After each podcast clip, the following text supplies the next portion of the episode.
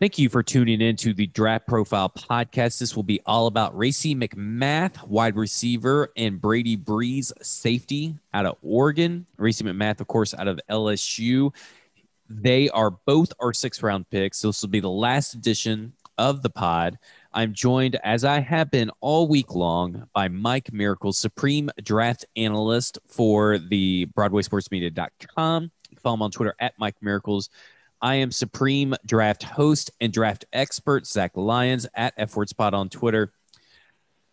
Sixth round. I mean, they're six round guys, right? I mean, it's hard to get excited over them, but there were quality, quality players out there talking about Trey Smith as one of them. And that's the one that everybody's going to link to either of these names is Trey Smith. And rightfully so. He is a Tennessee volunteer. And people thought that he was going to go second or third round. Those medicals must have been scary but we have seen that Trey Smith has played through those. I wouldn't have been as concerned as maybe other people. But let's talk about the first reaction that you had when you saw the name Racey McMath come up on the screen. I for sure thought it was a fake name. I I love I love the name. Uh, it, it's in and I really think with the both of these six round picks, I I, I kind of I made the joke on Twitter that uh, I think they ran out of draftable grades and they just started taking fun names that would be fun for people to say. So that would make Racey, sense. Racey McMath and Brady Breeze. I mean, how do you get better than that in, in around? So um, yeah, McMath was a, a surprise. I, I, thought, you know, for sure. I was, and frankly, once they got into the fifth round and Trey Smith was still sitting there, I was like, just package these two six and go up and get Trey Smith and call it a day. And it ended up Smith lasted through both of the Titans picks. And like you said, that's that's the guy that I think, you know, maybe five years from now, we look back and say, why didn't they just take the chance and go get Trey Smith? Because, you know, I, I, thought he was the ideal guy to go get and maybe become a, a low cost, uh, you know, eventual Rodger Saffold replacement. Um, but, you know, obviously they, the medicals must have just been terrible or, just you know, a huge concern uh, for them. So they, they went a different route. McMath is you know super intriguing to some degree because he's uh he's six two and a half he's 211 pounds he ran 439 uh which is ridiculous for that size. Um you know ed orgeron said you know out of Ja'Marr Chase uh justin jefferson and and terrace marshall that mcmath was the fastest uh out of that group and and would win a foot race every time with with those three uh, outstanding wide receivers. But you know, being big and fast is not all that it's about uh, at the receiver position, obviously. And McMath has a lot of work to go uh, as far as receiving skill set. You know, his best year uh, at LSU was was you know 500 or uh, you know 285 yards. He had 522 yards total uh, in his four seasons. Now, part of that he was buried under you know again, Ja'Marr Chase, Justin Jefferson, and Terrace Marshall, who were tremendously talented receivers. And nobody, you know, it's not a, a shame to be buried underneath guys like that. But he did get to play in 2020 and, you know, only ended up getting to play six games, I think, because of uh, injury issues. Um, but, you know, didn't put up huge numbers. One touchdown, 195 yards on 14 catches over six games is not, you know, big time production. LSU had quarterback issues. Now, again, like we've talked about with other guys with Dez Fitzpatrick, quarterback issues in 2020 for sure. But still, the production wasn't there. And there's clear issues. Like he just he doesn't look like he knows how to run routes and, and stuff like that. So he's kind of a little bit of a, a ball of clay for uh uh you know Titans wide receivers coach Rob Moore to, to play with and, and, see if he can mold. But in the meantime, what he can do for you, and I think why he was drafted in the sixth round, is he can be he turned into one of the best special teams players in in the in all of college football uh, during his time at LSU, kind of out of necessity because he wasn't going to get any snaps uh, as a receiver um, and a 6'2, 211 pound guy who can run 4'3'9 uh, can really do a lot for you on special teams. So he turned into a really good gunner, um, really good kickoff coverage guy. So I think that's why he ultimately was drafted is he's going to have a chance, especially if the Titans don't add uh, another wide receiver to that room to make the roster as a back of the roster special teams guy who can eventually maybe turn into something. Um, you know, I, I, wouldn't be surprised to see him on the practice squad to start out and and you know they they see if they can develop anything out of it. And maybe they can, you know, but at, at this point, you're in the sixth round, it's kind of dart throw territory anyways. And and if you're gonna throw a dart, throw one at a six two 210 uh, guy who runs in the four threes. Like I, I, I get that. A, a, couple of the things that I've noticed is like when Monty Rice was drafted, the first thing out of everybody's mouth was obviously speed, but also special teams ability. And then Racey McMath and Brady Breeze, who are both, I'm not still not convinced that they're real people. Um, that that's the first thing out of everybody's mouth. Special teams is Jon Robinson valuing special teams a, a tad bit too much? You know, possibly. I, I think he's. Well, I mean, but I say that, and and if you look back at the Titans' special teams, uh, you know, at least for big chunks of uh, the 2020 season, was horrible. I mean, they got uh, Brett Kern hurt. Um, they they got a punt blocked against the Colts that totally swung a game. They gave up a big punt return to the Steelers that helped swing that game. So you know, I know special teams, you know, kind of like the offensive line are like, the, you know, you you bury them away. You, you know, you can just plug and play anyone there. Who cares? It's special teams, but those those plays really mattered for the Titans uh, last year, and they were not very good on special teams. They need to get better. So I don't totally hate in the sixth round. Now, again, Trey Smith would have been my pick. That you know, uh, not knowing what his medicals look like, I almost don't even care at that point. You know, it's a six round pick. If if he can come into camp and and you know you see see how he can hold up conditioning wise and stuff like that that's worth a shot to me because of the talent level. But aside from that i don't mind them going with guys that they feel like can be premium special teams guys just because you can't have a bad special teams unit again like that. You're giving away free points uh, and you're giving away free field position to the other team and, and that comes back to bite you uh, more often than not when you have bus and special teams play. So um, I don't totally hate them focusing in the late rounds of the draft on getting guys that can be premium players in that third phase of the game. Uh, let me ask you this. Sure, he played against some good wide receivers, but he, like you said, he did play a considerable amount in 2020 and still failed to make an impact. Does it make sense for this team to carry – technically seven wide receivers when one of them has a hard time getting in and out of routes? Or is this guy one of those guys that we're going to see mentioned? Uh, he's been activated off the practice squad. Then he's back on the practice squad. Activated on the practice squad. Back on the practice squad. Is that is that what you're going to see out of this pick? Yeah, so I think you can pretty much pencil in. You're going to have AJ Brown, you're going to have Josh Reynolds, you're going to have Dez Fitzpatrick uh, on on the roster. They're going to make the 53. I mean, obviously, um, Cam Batson and NWI got to be added. Nick Westbrook are are there currently. Right. Yeah. Those, those two, Marcus Johnson, Chester Rogers, um, you know, Mason Kinsey, who I know a lot of people liked coming uh, in last year as a UDFA. The, there's going to be some competition for those last you know, I, I think the Titans will keep at least five, maybe six wide receivers.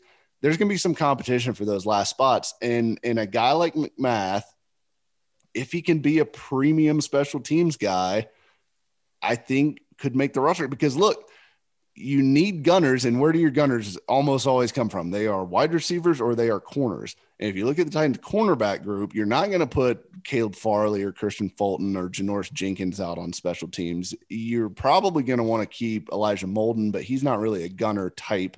Uh, you're going to keep, uh, you're probably going to want to keep Kevin Johnson on the roster, but he's not really a special teams type. So McMath, I think, has a path to the roster simply by being one of the best gunners on the team, and and him and Nick Westbrook-Ikhine could be your gunners at, at the you know at, on punt punt coverage and uh, you know some of your top guys on kickoff coverage too from the wide receiver position and allows you to kind of keep more corners that can can play for you. Well, Brady Breeze goes with the other six round pick. And when he was drafted, I made the joke that obviously Mike Vrabel must have CTE and thought he was drafting Tom Brady.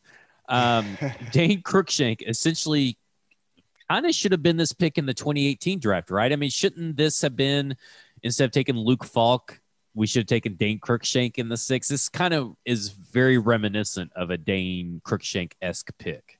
It, it is kind of, um, you know, he's not the physical um, specimen that Cruikshank was, and I, I still think, you know, Cruikshank's been a good special teamer um, right. for for the Titans, and so but that, you just don't want that in the round that he was drafted in. Yeah, yeah, fifth round. That's not exactly what you're looking for. I mean, honestly, a fifth round pick, you're getting to the point where, like, if they're on the roster for a few years and can be a competent backup, you're, you're pretty happy. Um, but Brady Breeze isn't the physical specimen that that Cruikshank was, but he did. He's he's also not like a, a total nobody. Like the guy was a four star recruit. Um, I think he was the 12th ranked safety in his class coming out of high school. He goes to Oregon. Uh, and then in 2019, he becomes a starter. And I mean, the guy ended up with 62 tackles. He ended up with uh, a forced fumble, five pass breakups, two interceptions. I think he scored three touchdowns. Uh, I think he had two pick sixes and uh, a fumble recovery for a touchdown. And he was first team All Pac 12 um, special teams and also the MVP, MVP of the Rose Bowl. Um, so you know, the guy made some plays and was kind of coming on uh, after getting a starting role uh, with the Oregon Ducks. And then he opted out for the 2020 season. So he didn't play again after that. So, you know, uh, I think he's he was drafted primarily because he's awesome at special teams. Like that is that's going to be his role. Like McMath, I think he's a guy. Your your top four safeties on on the roster probably are um, you know, obviously Byard, Hooker, uh, you know, Cruikshank probably makes the roster and and could have a special teams role again. Likely, Matthias Farley is going to have a special teams role, but he's played some safety at the NFL level too. Uh, and then you've got this guy Brady Breeze, who, again, could play a lot of special teams for you and give you, you know, Cruikshank's going to be a, a, a, free agent after this year. Um, he can kind of be the next guy that steps into the Cruikshank role and be kind of your maybe your third safety slash really high end special teams guy. I, I don't I think Brady Breeze may be a little surprised. I think he may be a little bit better than people expect once he actually gets out on the field. He's not a great tackler. He has a high missed tackle rate, which is odd for someone that would be a special teams ace, I guess you could say, for lack of a better phrase. But yeah. he's at least willing to tackle. Again, the NFLPA is lazy, so in a shortened off season, can how can they fix his tackling issues? Yeah, and that, that's tough. I mean, oh, I mean, I'll say this: OTAs and rookie minicamp and stuff like that are usually non-contact or at least not tackling to the ground anyways. Most of training camp isn't tackling to the ground and they may do a period every now and then uh, where they do uh, full contact. But uh, really it's going to be preseason action where Brady Breeze is going to have to, you know, get, get some reps and preseason is going to be huge for these guys like Breeze and McMath and, and kind of the back of the roster guys that – need to make it for special teams, but but could also show that hey, I can be trusted to be a backup safety, or I could be trusted to be uh, at least a backup at, at, the wide receiver position. And if I go into the game, I'm not going to you know cause huge issues. That's that's crucial for these types of guys. And you know, I don't think all eight of these draft picks are going to make the roster. So Breeze, McMath, you know, those are your guys that that you know are, are obviously because of where they were picked likely the uh, the lowest on the totem pole there. But um, you know, if you're going to make the roster generally as a six round pick, it's because of special teams, and that's kind of why the Titans targeted these guys uh, in those spots. The next thing is, you know, it's going to be hard for him, I think, to make the roster even more than Racey because you still a guy that we have not mentioned, Chris Jackson, is still on this yeah. roster. I mean, he's a defensive back who can do both. And like you said, Dane Cruikshank, Matthias Farley. A lot of people probably forgot that he's even on here, but the, another special teamer. So each each person, we're going to end it on this: Racey and Brady over under two point five games active. I'm going to go. Yeah, i am going to go over for Brady. I, I, just I just have a feeling that Brady Breeze is going to make this team and, and end up contributing. Um, and you know what? I'm going to go over for Racey too. I think I think Racey probably ends up being one of your gunners uh, at the end of the day. Um, so I'm going to go over for both actually. Well, that will do it. That's the entire draft class for the Tennessee Titans 2021 draft class in the books. My final grade for this class, I think, is going to be a B minus. Um, I think the value of Rashad Weaver, the value of Elijah Molden, and the potential of Caleb Farley to be elite, and Dillon Radunz to be capable starting right tackle for NFL for years to come is very good value. You, you kind of talked me into Brady Breeze a little bit here, but uh, I'm still not sold that that was the right pick over a guy like Trey Smith or Cade Johnson. Same with Racey McMath. Final grades and thoughts for you. Yeah, I'm I'm right at the same spot you are. It's B minus for me. It would have been, I think it would have been an A if you could have found a, a tight end um, or a wide receiver. They kind of got screwed on the tight end front. I think with Hunter Long and Tommy Tremble going, uh, just I think two or three picks before them, back to back in the uh, uh, third round there, right before they traded down and took Monty Rice. I I'm convinced that the Titans were going to take one of Long, Tremble, or uh, Dyami Brown with with that pick right before those guys just rattled off uh, right in front of them. So, um, yeah, if you if they would have gotten a, a, bigger difference maker as a pass catcher, um, I think it could have been an A A grade for me because I do love the Farley pick. I love the Radunz pick.